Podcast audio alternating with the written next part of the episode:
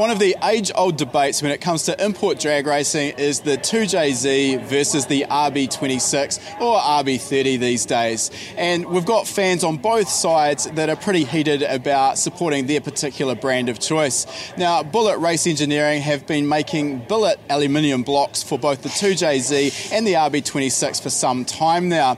And we're here with Darren from Bullet Race Engineering to talk about a unique twist that they've just applied to their R B thirty block.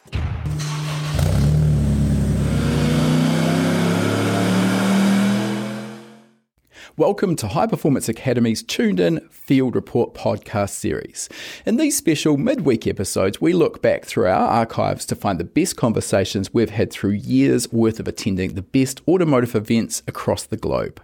We've pulled the audio from these tech-filled interviews with some of the industry's most well-known figures for you to enjoy as a quick hit of insider knowledge. Let's get into the elephant in the room here, the two J Z and the R B twenty-six. And in a subtle way, you've actually kind of combined two aspects into one block. So can you tell us what you've done here?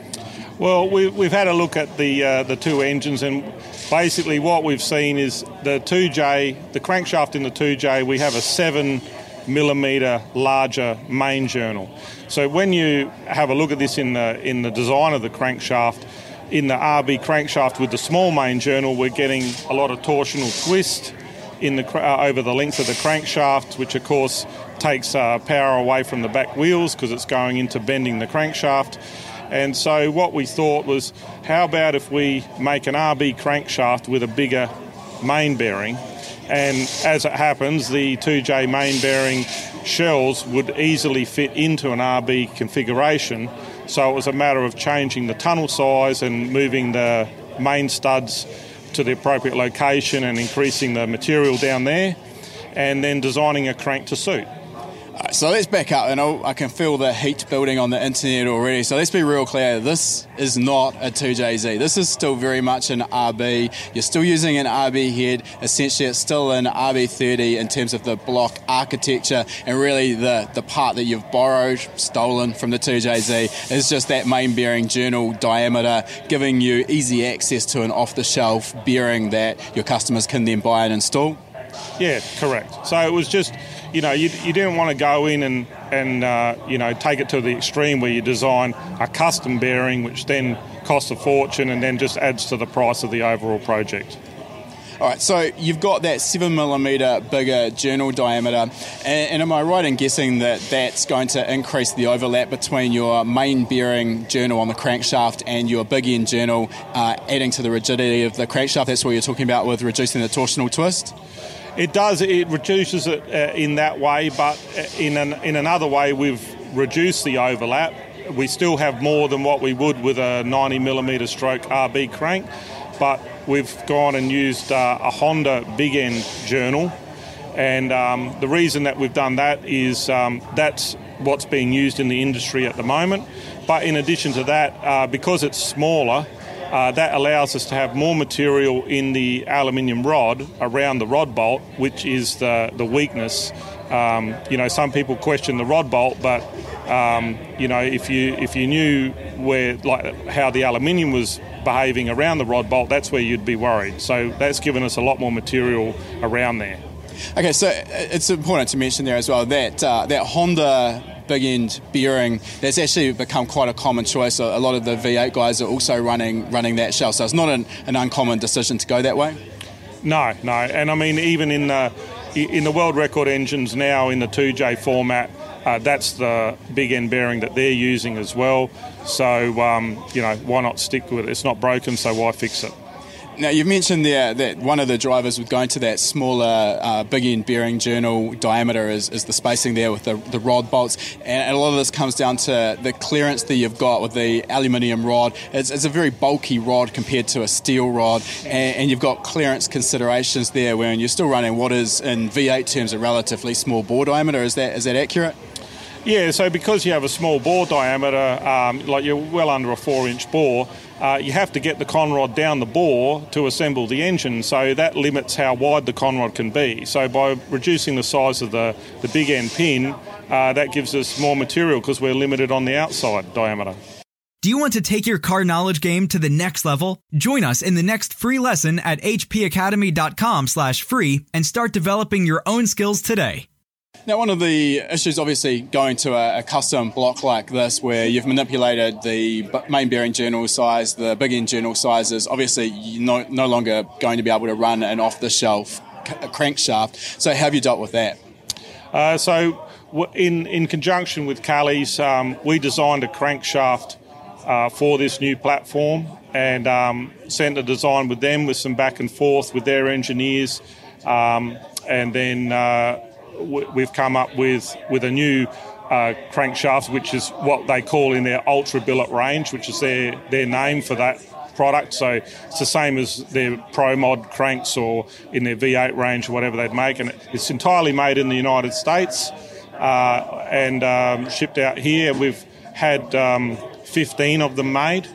Um, so we have uh, an engine that will be uh, run for the first time in a couple of weeks in the U S, and uh, the whole idea behind this was to uh, get Nissan up there with the two J. There's a lot of Nissan guys that are running two J's because that's a platform that's evolved, and uh, now we have uh, a level playing field, and uh, now it's Nissan versus Toyota in the, the pro outlaw uh, classes, and, and let's uh, let the guys battle it out and see who can be the fastest.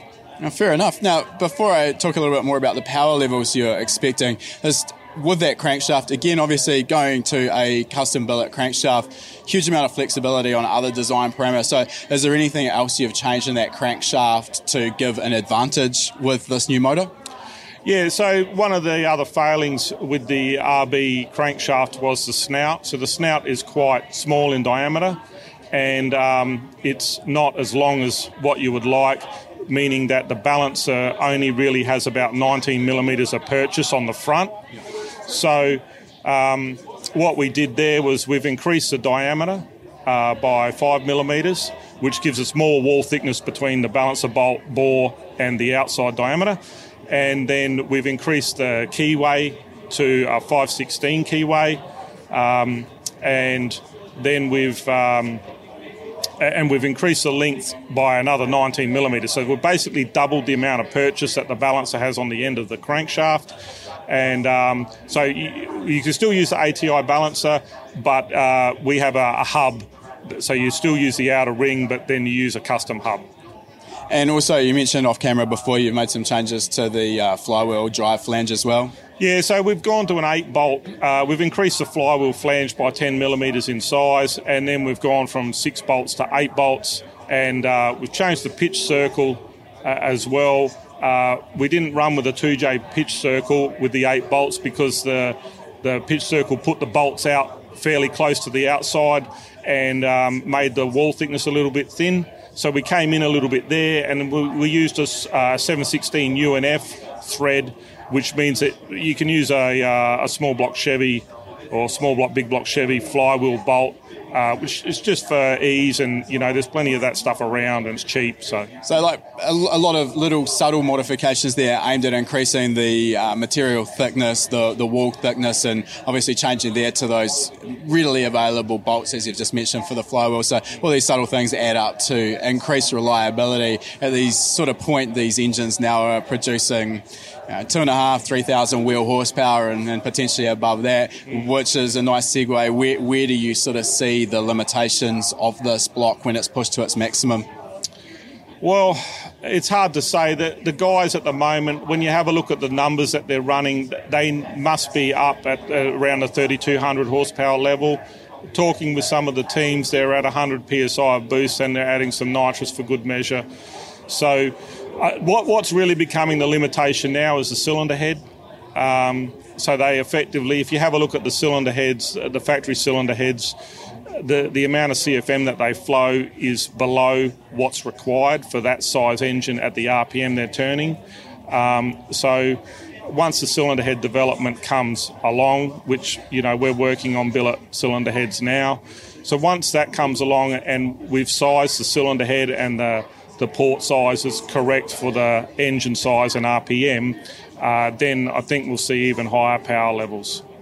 Uh, it's been interesting to get some insight into their engine and the reason you've made those changes, and uh, we certainly look forward to seeing if the R B guys can actually take it to the two J guys and, and compete on an even footing with this engine. So thanks for a chat there, Darren. No worries. Thank you. If you enjoy this podcast, please feel free to leave us a review on whatever platform you've chosen to listen to it on. It goes a long way to helping us get the word out there. All these conversations and much more are also available in full on our High Performance Academy YouTube channel, so make sure you subscribe.